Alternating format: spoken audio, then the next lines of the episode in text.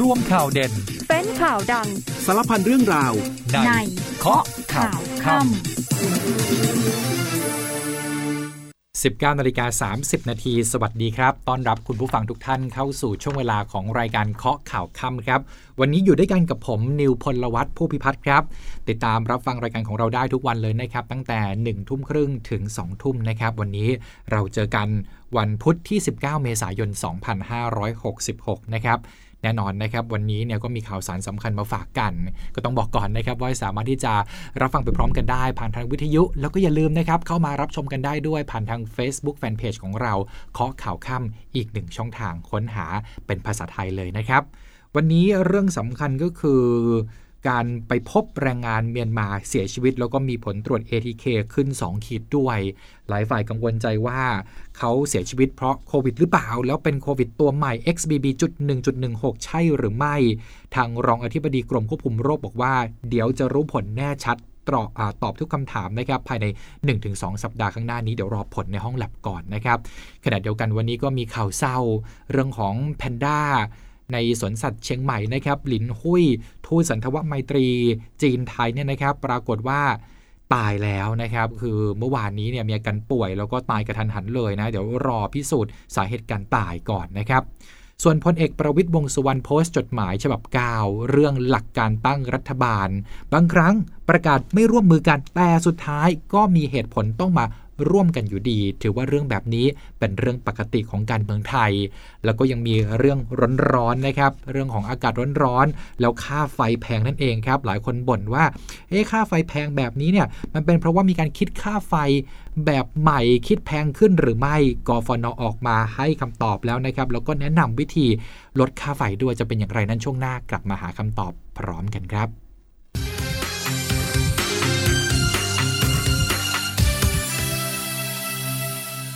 19นาฬิกา35 นาทีกลับมาเคาะข่าวค่ำกันต่อครับ คุณผู้ฟังอยู่กับผม นิวพลวัตผู้พิพัฒน์ครับ รองอธิบดีกรมควบคุมโรคชี้แจงนะครับ ผลตรวจแรงงานเมียนมาเสียชีวิตในห้อง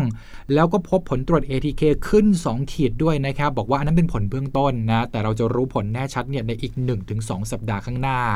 วันนี้นายแพทย์โสพลเอี่ยมสิริถาวร รองอธิบดีกรมควบคุมโรค กระทรวงสาธารณสุข ท่านกล่าวถึงกรณีแรงงานเมียนมาเสียชีวิตในห้องพัก อยู่ย่านสาทรครับ จากนั้นก็มีการตรวจ ATK ขึ้น 2 ขีดนะครับ หลายคนก็ตั้งข้อสังเกตกันว่า เขาอาจติดโควิด -19 สายพันธุ์ใหม่ XBB.1.16 นะครับ เนื่องจากว่าก่อนป่วยเนี่ยก็มีอาการเป็นไข้ขึ้น แล้วก็ตาแดงด้วยนะครับ คุณหมอบอกว่าสำหรับกรณีนี้เนี่ยมีการตรวจเชื้อโควิดด้วย ATK เป็นการตรวจเบื้องต้นเท่านั้น แต่ยังไม่มีการเก็บตัวอย่างมาตรวจ RT-PCR เพื่อถอดรหัสสายพันธุ์ ซึ่งเจ้าหน้าที่ต้องเก็บตัวอย่างใหม่ มาตรวจสอบอีกครั้ง คาดว่าจะทราบข้อเท็จจริงในอีก 1-2 สัปดาห์ข้างหน้านี้ ดังนั้นสำหรับข้อสังเกตนะครับว่าเสียชีวิตเพราะอะไรเสียชีวิตจากโควิดใช่หรือไม่ ก็ต้องรอการสอบสวนโรคอีกครั้งหนึ่งนะครับ ดังนั้นตอนนี้ก็ไม่สามารถสรุปได้นะครับ เพราะว่ายังมีข้อมูลไม่เพียงพอนั่นเองนะครับ ขณะที่นายกรัฐมนตรีเป็นห่วงเป็นใยประชาชนนะครับหลังเล่นน้ำสงกรานกันแล้วเนี่ยอยากให้เฝ้าสังเกตอาการกันหน่อยนะครับว่ามีอาการไข้ไอเจ็บคอเป็นโควิดหรือเปล่านะครับและแนะนำผู้ป่วยบัตรทอง 3 กลุ่มหากว่ามีอาการเป็นโควิดเนี่ยก็ให้เข้ารับการรักษา หรือว่าเข้ารับบริการหายุกยามาดูแลสุขภาพกันนะครับเรื่องนี้นางสาวที่พานันสิริชนะ รองโฆษกประจำสำนักนายกรัฐมนตรี เปิดเผยว่าท่านนายกห่วงใยพี่น้องประชาชนครับ อาจจะมีความเสี่ยงของการติดเชื้อโควิดที่สูงขึ้น ก็ขอให้เฝ้าระวังอาการของตนเอง หากว่าท่านมีอาการไข้ไอ เจ็บคอ มีน้ำมูก ปวดเมื่อยตามร่างกาย ปวดศีรษะ ตาแดง มีผื่น ถ่ายเหลว จมูกไม่ได้กลิ่น ลิ้นไม่รับรส ควรที่จะไปหา ATK มาตรวจเลยนะครับ หากว่าผลออกมาแล้วเนี่ยเป็นบวกขึ้น 2 ขีดก็เข้ารับการรักษาในสถานพยาบาลตามสิทธิ์การรักษาเพื่อลดผลกระทบนะครับ โดยเฉพาะอย่างยิ่งกลุ่ม 608 กลุ่มผู้ที่มีอายุ 60 ปีขึ้นไปนะครับ มีโรคประจำตัวเรื้อรังนะครับ หญิงตั้งครรภ์เนี่ยก็ขอให้ท่านตระหนักถึงตรงนี้นะครับ แต่ว่าอย่าตื่นตระหนกกันไปนะครับ ทางสำนักงานหลักประกันสุขภาพแห่งชาติ หรือสอปสชเขามีระบบที่จะรองรับ การป่วยของท่านไว้แล้วนะครับ คือป่วยเนี่ยก็ดูว่าท่านเป็นผู้ป่วยสีเขียว สีเหลืองหรือสีแดง แล้วก็เข้ารับการรักษาตามอาการได้เลย เริ่มจากสีเขียวก่อนนะครับ คือสีเขียวเนี่ยแปลว่ามีอาการเล็กน้อยครับ ท่านสามารถเข้ารับบริการได้นะครับ แล้วก็ไปที่ร้านยาคุณภาพของฉันนะนี่เป็นชื่อนะครับ ให้ญาติผู้ป่วยเดินทางไปที่ร้านยา จากนั้น สัชกรประจำร้านยาก็จะวิดีโอคอลนะครับกับผู้ป่วยที่เพื่อเพื่อถามสักถามอาการในกรณีที่มีการจ่ายยา แนะนำวิธีการใช้ยา พร้อมกับจ่ายยาโดยให้ญาติเนี่ยนำกลับไปให้ผู้ป่วยนะคือสามารถตรวจสอบรายชื่อร้านขายยาที่เขาร่วมโครงการนี้ได้เลยนะครับก็สะดวกดีนะครับ www.nhso.go.th นะเข้าไปที่นี่ได้เลยนะครับ นอกจากนี้เนี่ยอีกหนึ่งแนวทางนะคือการพบแพทย์ออนไลน์ แล้วก็ส่งยาฟรีไปถึงบ้านเลยอันนี้ก็สะดวกดีนะครับ มีแอปพลิเคชัน 4 แอปพลิเคชันด้วยกันนะครับอ่าเดี๋ยวเตรียมจดกันเลยนะครับ หากใครตอนนี้เริ่มมีอาการแล้วเนี่ยนะครับแอปพลิเคชันแรกเนี่ยนะครับ เรียกว่า t o t o l e Telemed นะครับรับผู้ป่วยโควิด ทั่วประเทศ แล้วก็อีกแอปหนึ่งชื่อว่า Clicknic นะครับสะกดคลิกเหมือนเหมือนคลิก cursor ที่ตาม คอมพิวเตอร์เนี่ยนะครับ คลิก C L I C K นะแล้วก็สะกดต่อ N I C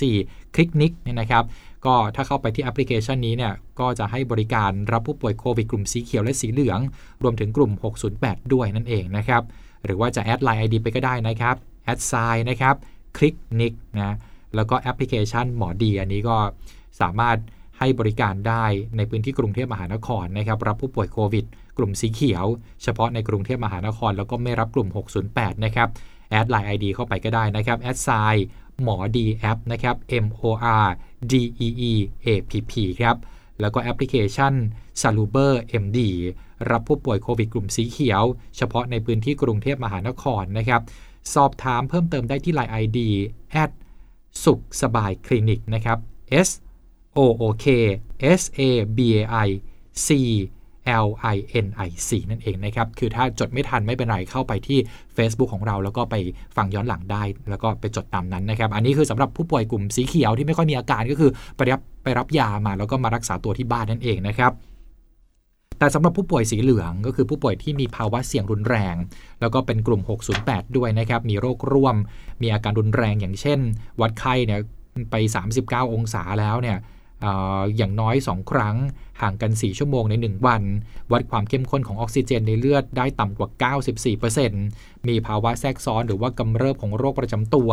รวมทั้งผู้ป่วยเด็กที่มีอาการซึมกินได้น้อย มีภาวะขาดน้ำจากอุจจาระร่วง หรือว่าชักจากไข้สูงเป็นต้นเนี่ยก็ขอให้เข้ารับการรักษาที่หน่วยบริการ สถานพยาบาล ประจำที่ท่านลงทะเบียนเอาไว้ ตามนโยบาย 30 บาทรักษาทุกที่ได้เลยนะครับ แล้วก็กลุ่มผู้ป่วยสีแดงอันนี้วิกฤตแล้วนะครับ ผมก็ขอให้รับบริการที่หน่วยบริการได้ทุกที่เลยจะรัฐเอกชนเนี่ยเข้าไปก่อนเลยนะครับ รักษาได้ทันท่วงที โดยใช้สิทธิ์เจ็บป่วยฉุกเฉินวิกฤตมีสิทธิ์ทุกที่ที่เรียกว่ายูเซฟนะ เดี๋ยวย้ำอีกครั้งหนึ่งที่จะเข้าได้ทั้งรัฐเอกชนเนี่ยเป็นกลุ่มผู้ป่วยสีแดงที่อาการวิกฤตรุนแรงเท่านั้นนะครับ ถ้ามีข้อสงสัยเนี่ยอสอบถามดีกว่านะครับ โทรกริ้งกรังไปได้สายด่วนสปสช 1330 ตลอด 24 ชั่วโมงนะครับ หรือว่า add Line ไปก่อนก็ได้นะครับ Line Official ของเขาเนี่ยของสปสช ก็คือ Line ID นะครับ sign n h s o นะหรือว่าเข้าเว็บไซต์ของสปสช ก็ได้ www.nhso.go.th กรณีหาเตียงไม่ได้ หรือหน่วยบริการเตียงเต็มเนี่ยก็ติดต่อสายด่วน 1330 นะครับ ทางกรมการแพทย์เผยจุดฉีดวัคซีนในสังกัดพื้นที่กรุงเทพมหานครมีรวม 4 แห่งนะครับ ขณะที่ต่างจังหวัดก็มีรวม 5 แห่งด้วยกัน นายแพทย์มานัทโพธาพร รองอธิบดีกรมการแพทย์ กล่าวว่าหลังช่วงเทศกาลสงกรานต์ที่ผ่านมาเนี่ยประกอบกับการแพร่ระบาดของโควิด XBB.1.16 ทำให้ประชาชนส่วนใหญ่เกิดความตระหนัก แล้วก็หันมารับวัคซีนกันมากขึ้น สถานที่รับวัคซีนในสังกัดของกรมการแพทย์ที่เปิดให้บริการในเวลานี้นะครับก็คือในเวลาราชการเนี่ยก็คือที่โรงพยาบาลราชวิถี สถาบันโรคผิวหนัง และสถาบันสุขภาพเด็ก แห่งชาติมหาราชินี และโรงพยาบาลสงครับ ส่วนในระดับภูมิภาคนะครับที่เปิดให้บริการอยู่ก็ได้แก่ โรงพยาบาลมหาวชิราลงกรณ์ธัญบุรี โรงพยาบาลมะเร็งลบบุรี โรงพยาบาลประสาทเชียงใหม่ โรงพยาบาลมะเร็งอุบลราชธานี และโรงพยาบาลมะเร็งชนบุรีครับ จากเรื่องสุขภาพของประชาชนคนไทยนะครับมาดูข่าวเศร้า เรื่องการจากไปของแพนด้าหลินหุ้ยกันหน่อยนะครับ เชื่อว่าแหมเราคนไทยนะก็เติบโตมาได้ยินได้ฟังข่าวของหลินหุยช่วงช่วงตั้งแต่มาที่ประเทศไทยนะครับแล้วก็ติดตามดูจริง ๆ มันจะมีสมัยก่อนมันจะมีช่องแพนด้าเนี่ยดูชีวิตของหลินปิงด้วยนะครับลูกของหลินหุยเนี่ยนะครับแล้วก็มีเพลงเกี่ยวกับแพนด้าขึ้นมาคือคือเขามีอิทธิพลในในชีวิตของคนไทยเยอะพอสมควรเลย แล้วก็วันนี้มีข่าวเศร้าเพราะว่าเขาตายไปแล้วนะครับนายเดชบุตร นายเดชบุญมาประเสริฐเนี่ยประธานกรรมการองค์การสวนสัตว์แห่งประเทศไทย นั่นบอกว่าเมื่อวานนี้ได้รับรายงานนะครับจากท่านผออสวนสัตว์เชียงใหม่ แล้วก็ทีมสัตวแพทย์ที่เป็นพี่เลี้ยงของลินหุยเนี่ยพบว่าลินหุยเกิดล้มป่วยครับแล้วก็มีเลือดออกมาจากจมูกด้วยนะครับ หลังรับประทานอาหารตามปกติ ก่อนที่จะเข้าไปนอนในจุดที่ชื่นชอบบนผาด้านบนของส่วนจัดแสดง ก่อนที่จะเกิดอาการเลือดไหลเจ้าหน้าที่ก็นำเข้ารับการรักษาพร้อมกับแจ้งไปยังทางการจีนนะครับเพราะว่าเขาเป็นทูตสันทวไมตรีจากจีนนะก็ได้มีการหารือรักษาร่วมกันกับทีมสัตวแพทย์ และผู้เชี่ยวชาญจากเมืองเฉิงตู กระทั่งในเวลา1นาฬิกา10 นาทีของวันนี้ก็สิ้นใจลงนะครับสาเหตุการเสียชีวิตหรือว่าการตายเนี่ยก็ต้องรอทีมจากจีนมาร่วมผ่าพิสูจน์หาสาเหตุอีกครั้งหนึ่งนะครับสถานกงสุลใหญ่จีนได้ส่งนายหยางโจง ซึ่งเป็นรองกงสุลใหญ่ และเจ้าหน้าที่เข้ามาสังเกตการ พร้อมกับประสานงานไปยังศูนย์อนุรักษ์หมีแพนด้าที่เฉิงตู ให้คำแนะนำการรักษาผ่านระบบออนไลน์ WeChat ตลอดเวลานะครับอย่างต่อเนื่อง แล้วก็ได้ทำการรักษาตามคำแนะนำของทางการจีนด้วย คือช่วยกันสุดความสามารถแล้วล่ะครับ ทั้งฝ่ายไทยฝ่ายจีนเลยนะครับ ซึ่งจากนี้เราก็จะนำซากของหลินหุยเนี่ยนะครับ ไปชนสูตร หาสาเหตุการตายร่วมกับทีมผู้เชี่ยวชาญจากประเทศจีน ก็น่าจะใช้เวลาราว 2 เดือนนะครับในการชนสูตร แล้วก็จะมีการส่งซากกลับไปยังประเทศจีนด้วย เพราะว่าแพนด้าเนี่ยถือได้ว่าเป็นสมบัติของประเทศจีนเขาหลินหุยทำประกันชีวิตไว้นะครับจำนวนเงิน 15 ล้านบาท ซึ่งก็ต้องดำเนินการชดเชย ให้ทางการจีนตามสัญญา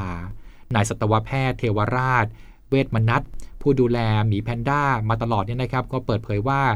เจ้าแพนด้าหลินหุ้ยเนี่ยวัย 21 ปี เป็นแพนด้าที่ชราภาพแล้ว คือมันก็แก่แล้วแหละครับ ช่วงเกิดเหตุไม่มีการแสดงสัญญาณอาการป่วยมาก่อนเลยนะครับ ยอมรับว่าตัวคุณหมอเองก็ช็อกนะครับ ที่ผ่านมามีรายงานพบแพนด้าเลือดออก แล้วก็ตายแบบนี้ 2-3 ตัวเช่นเดียวกันในอดีต พูดถึงอดีตแล้วเนี่ยมาดูประวัติของหลินหุ้ยกันหน่อยนะครับ หลินหุยเนี่ยเกิดเมื่อวันที่ 28 กันยายน ปี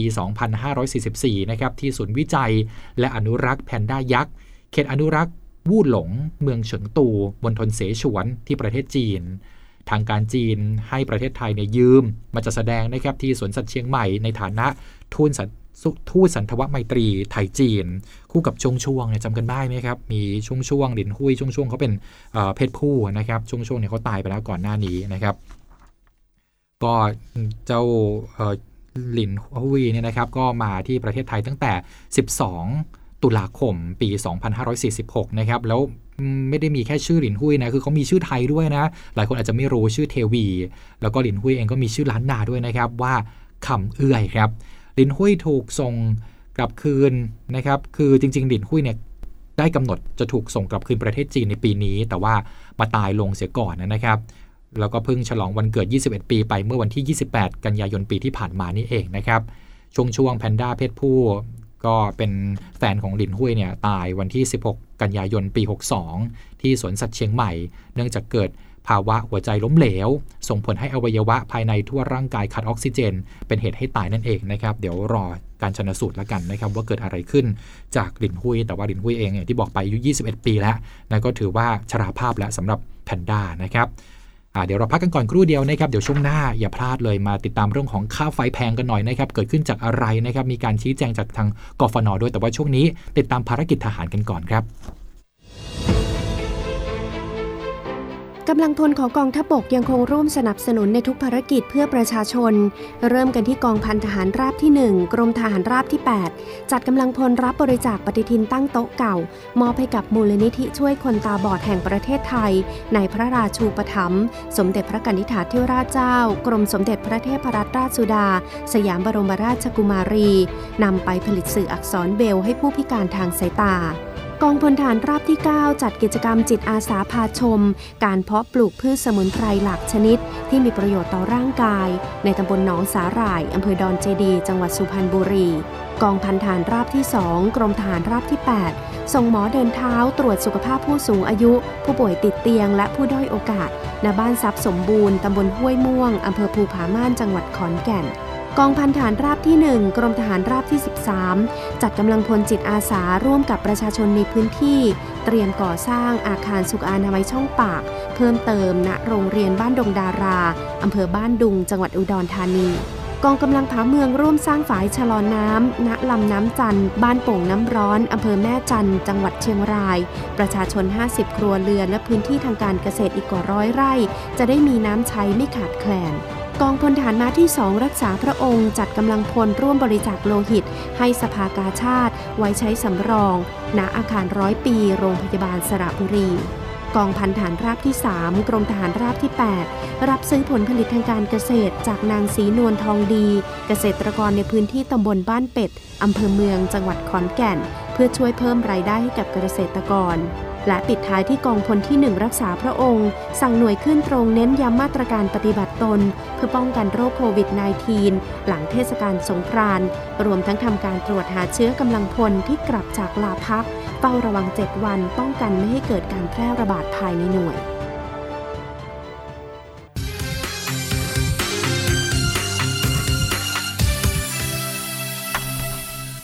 19นาฬิกา51 นาทีกลับมาเคาะข่าวค่ำกันต่อนะครับ คุณผู้ฟังยังอยู่กับผม นิวพลวัตผู้พิพัฒน์ครับ ช่วงนี้หลายบ้านบ่นว่าค่าไฟแพงนะครับ ทางกฟนก็ออกมาชี้แจงบอกว่าค่าไฟที่สูงขึ้นเนี่ยไม่ใช่เป็นเพราะการไฟฟ้าขึ้นค่าไฟนะ แต่เพราะว่าอากาศมันร้อนนะครับ ส่งผลให้มีการใช้ไฟมากขึ้นนั่นเอง นายจตุรงสุริยาสสิน รองผู้ว่าการการไฟฟ้านครหลวง หรือว่ากฟน MEA นั่นเองนะครับ ท่านเป็นโฆษกของ MEA ท่านก็เปิดเผยว่า ในช่วงนี้ที่ผู้ใช้ไฟฟ้าเนี่ยสงสัยว่าค่าไฟฟ้าที่สูงขึ้นเนี่ยเป็นเพราะว่าการไฟฟ้าขึ้นค่าไฟหรือเปล่านะครับ ก็ขอชี้แจงเลยว่าไม่ได้ขึ้นค่าไฟนะครับ หลายคนที่มาบอกว่ามันเป็นเพราะว่าการไฟฟ้าขึ้นค่าไฟเนี่ยเรื่องนี้ไม่เป็นความจริง MEA ยืนยันว่ายังคงใช้หลักเกณฑ์ วิธีการคิด ค่าไฟจากหน่วยการใช้ไฟฟ้าในอัตราตามที่นโยบายของคณะกรรมการกำกับกิจการพลังงานหรือว่ากกพกำหนดไว้เลย แต่สาเหตุที่ทำให้ หน่วยการใช้ไฟฟ้ามันเพิ่มมากขึ้นนั้น ก็เนื่องจากว่าอากาศมันร้อนจัดนะครับ บางพื้นที่อุณหภูมิสูงถึง 40 องศาเซลเซียสทำให้อุปกรณ์ไฟฟ้าที่ทำความเย็นต้องทำงานมากขึ้น แล้วก็ใช้พลังงานไฟฟ้ามากขึ้นด้วย โดยเห็นได้จากค่าพลังความต้องการใช้ไฟฟ้าสูงสุด หรือว่า maximum demand ที่มันเพิ่มสูงขึ้นนั่นเองนะครับโดยเครื่องใช้ไฟฟ้าที่ใช้พลังงานมากขึ้นในช่วงฤดูร้อนแน่นอนก็คือแอร์ เครื่องปรับอากาศนะครับท่านก็ยกตัวอย่างเช่นในภาวะอากาศปกติเนี่ยอย่างเช่นอุณหภูมิ ภายนอกอยู่ที่ 30 องศาเซลเซียส หากเราปรับอุณหภูมิแอร์ในห้องเนี่ยที่ 26 องศาเซลเซียส แอร์ก็จะต้องทำงานเพื่อเพิ่มอุณหภูมิให้ได้เนี่ย4องศาเซลเซียส แต่ว่าในช่วงที่มีอากาศร้อนจัดครับ อุณหภูมิข้างนอกเนี่ยจาก 30 มันปาขึ้นไปถึง 40 องศาเซลเซียส หากเราตั้งอุณหภูมิแอร์ในห้องเท่าเดิมก็คือ 26 องศาเซลเซียส แอร์ก็ต้องทำงานหนักขึ้นนะครับเพื่อลดอุณหภูมิให้ได้ถึง 14 องศาเซลเซียส แอร์ทำงานหนักมากขึ้น ก็แปลว่ากินไฟมากขึ้นนั่นเองนะครับนี่แหละครับเป็นสาเหตุที่ทำให้หน่วยการใช้ไฟฟ้าเนี่ยเพิ่มมากขึ้นไปด้วยนะการ ทดสอบพบว่าอุณหภูมิภายนอกที่เพิ่มขึ้นทุก 1 องศาเซลเซียส แอร์จะกินไฟเพิ่มขึ้นมากกว่า 3%ครับทาง MEA ก็ยังแนะนำนะครับหากว่าต้องการที่จะลดค่าไฟเนี่ยประหยัดค่าไฟฟ้าในช่วงฤดูร้อนนี้ทำอย่างไรได้บ้างาเริ่มต้นจากปิดไฟดวงที่ไม่ใช้ก่อนเลย ปรับลดอุณหภูมิเครื่องปรับอากาศมาอยู่ที่ระดับ 26 ถึง 27 องศาเซลเซียส แล้วก็ เปิดพัดลมควบคู่ด้วยอันนี้เทคนิคนะเปิดแอร์พร้อมกับพัดลมนะครับก็จะช่วยประหยัดพลังงาน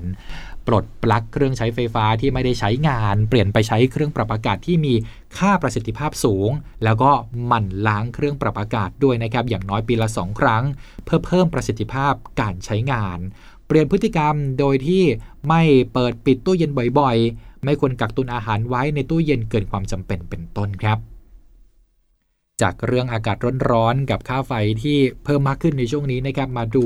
ประเด็นร้อนทางการเมืองกันหน่อยนะครับพลเอกประวิตยวงสุวรรณโพสต์ จดหมายฉบับ 9 เรื่องหลักการตั้งรัฐบาล บางครั้งมีการประกาศว่าจะไม่ร่วมมือกันสุดท้ายแล้วเนี่ยก็มีเหตุผลต้องมาร่วมงานกันอยู่ดีเนี่ยถือว่าเป็นเรื่องปกติของการเมืองไทยครับพลเอกประวิตยวงสุวรรณหัวหน้าพักพลังประชารัฐโพสต์เฟซบุ๊กนะครับว่าการจัดตั้งรัฐบาลต้องเริ่มต้นจากผลการเลือกตั้ง เห็นตัวเลขของแต่ละพักแล้วนะครับ ว่าจะเป็นอย่างไร แล้วก็นำมาสู่ขั้นตอนการเปิดประชุมรัฐสภาเพื่อเลือกนายกรัฐมนตรี โดยทางปฏิบัติจริง มีประเด็นที่ต้องมาพิจารณาที่ซับซ้อน ตัวอย่างล่าสุดที่เห็นในการเลือกตั้งครั้งที่ผ่านมาเนี่ยไม่ต้องดูไกลเลยก็ย้อนกลับไปแค่ปี 2562 การเลือกตั้งครั้งก่อนหน้านี้ ผู้นำพักการเมืองหลายพักประกาศตัวไว้อย่างหนึ่ง แต่พอถึงการจัดตั้งรัฐบาลจริงเนี่ยก็ต้องเข้าร่วมกันด้วยนะครับด้วยเหตุผลที่มีมาอีกอย่างหนึ่ง เช่นพักประชาธิปัตย์นะครับหัวหน้าพักคุณอภิสิทธิ์เวชชีวะประกาศว่าจะไม่ยอมให้พลเอกประยุทธ์เป็นนายกรัฐมนตรีต่อนะ แต่พอถึงเวลาต้องจัดตั้งรัฐบาล ประชาธิปัตย์ก็เข้าร่วมโดยหัวหน้าพักคนใหม่ แค่ให้คุณอภิสิทธิ์เนี่ยลาออกไป ก็เช่นเดียวกันกับคุณอนุทินนะครับที่ให้สัมภาษณ์ ในข่าวลงไว้ 8 มีนาคม6สอนว่า ไม่เห็นด้วยที่ให้สวเลือกนายก ลั่นว่าอยู่คนละขั้วกับทหารและพลังประชารัฐ แล้วก็ให้สัมภาษณ์อีกครั้ง ในเนื้อหาข่าวเมื่อวันที่ 10 กันยายน 65 ว่าเฉลยแล้วปี 62 เนี่ยจับมือกับพรรคพลังประชารัฐตั้งรัฐบาลเพราะผมไม่อยากอยู่กับ ระบบคอสชนะไม่เว้นแม้แต่พักพลังประชารัฐนะครับที่คุณสุริยะจึงรุ่งเรืองกิจ ที่เคยประกาศเอาไว้ว่าจะไม่รับตำแหน่งหากได้เป็นรัฐบาลสุดท้าย ก็รับตำแหน่งเป็นรัฐมนตรีว่าการกระทรวงอุตสาหกรรม นี่คือความปกติของการเมืองไทย แม้ว่าสื่อและสังคมไทยจะไม่ยอมรับก็ตามท่านพลเอกประวิทย์ท่านว่าแบบนี้นะครับ ท่านก็เขียนต่อไปด้วยนะครับว่าการเมืองไทยทุกเรื่องจึงขึ้นอยู่กับการเจรจาตามเงื่อนไขเฉพาะหน้า การตัดสินใจ ประกาศว่าจะต้องอย่างนั้นอย่างนี้นะครับเป็นที่รู้กันดีว่านั่นก็แค่เป็นการหาเสียงที่จริงแล้วเนี่ยมันคือการเจรจาด้วยเหตุด้วยผลเฉพาะหน้า ทุกคนในพักต้องร่วมกันประเมินอย่างรอบคอบ ดังนั้นคำถามนะครับ ตอบว่า พักพลังประชารัฐจะจัดตั้งรัฐบาลแบบไหน อย่างไรจะร่วมกับใคร จึงเป็นเรื่องที่ต้องรอตามขั้นตอนที่เหมาะสม ตามมติของพักไม่ใช่เรื่องที่ใครคนใดคนหนึ่ง จะมาประกาศตัดสิน ก็จะไม่เป็นแบบนั้นนะครับ แต่ทุกอย่างเนี่ยก็ต้องร่วมกันก้าวข้ามความขัดแย้งนะครับอันนี้เป็นจดหมายฉบับ9ของพลเอกประวิตยวงสุวรรณนั่นเองนะครับ ส่วน นายจุรินลักษณะวิสิทธิ์นะครับหัวหน้าพักประชาธิปัตย์นะครับกล่าวถึงการเข้าร่วมรัฐบาลเมื่อปี 62 ว่าประชาธิปัตย์พิจารณาถึงเสียงของประชาชน แล้วก็ให้เกียรติประชาชนที่ลงคะแนนในการเลือกตั้ง ซึ่งพรรคการเมืองใดสามารถรวบรวมเสียงข้างมากได้ ก็เป็นแกนนำในการจัดตั้งรัฐบาล ซึ่งในขณะนี้พรรคการเมืองใดมีความพยายามที่จะประกาศจับมือจัดตั้งรัฐบาลกับพรรคการเมืองใด ก็สามารถทำได้ แต่พรรคประชาธิปัตย์เนี่ยยังไม่ได้มีการพูดคุยกับพรรคการเมืองใดเลยนะครับ นายจุรินวันนี้ก็ลงพื้นที่หาเสียงที่ราชบุรี สมุทรสาครและเพชรบุรีครับด้านนายอนุทินชันบีรกูลนะครับหัวหน้าพักภูมิใจไทยลงพื้นที่ ช่วยนางสาว พัชรินซัมสิริพงศ์ผู้สมัครสสกทมเขต 2ปทุมวันสาทรราชเทวีหาเสียงเลือกตั้งนะครับที่สวนสุขภาพสมาคมแต้จิ๋วเขตสาทรนั่นเองนะครับ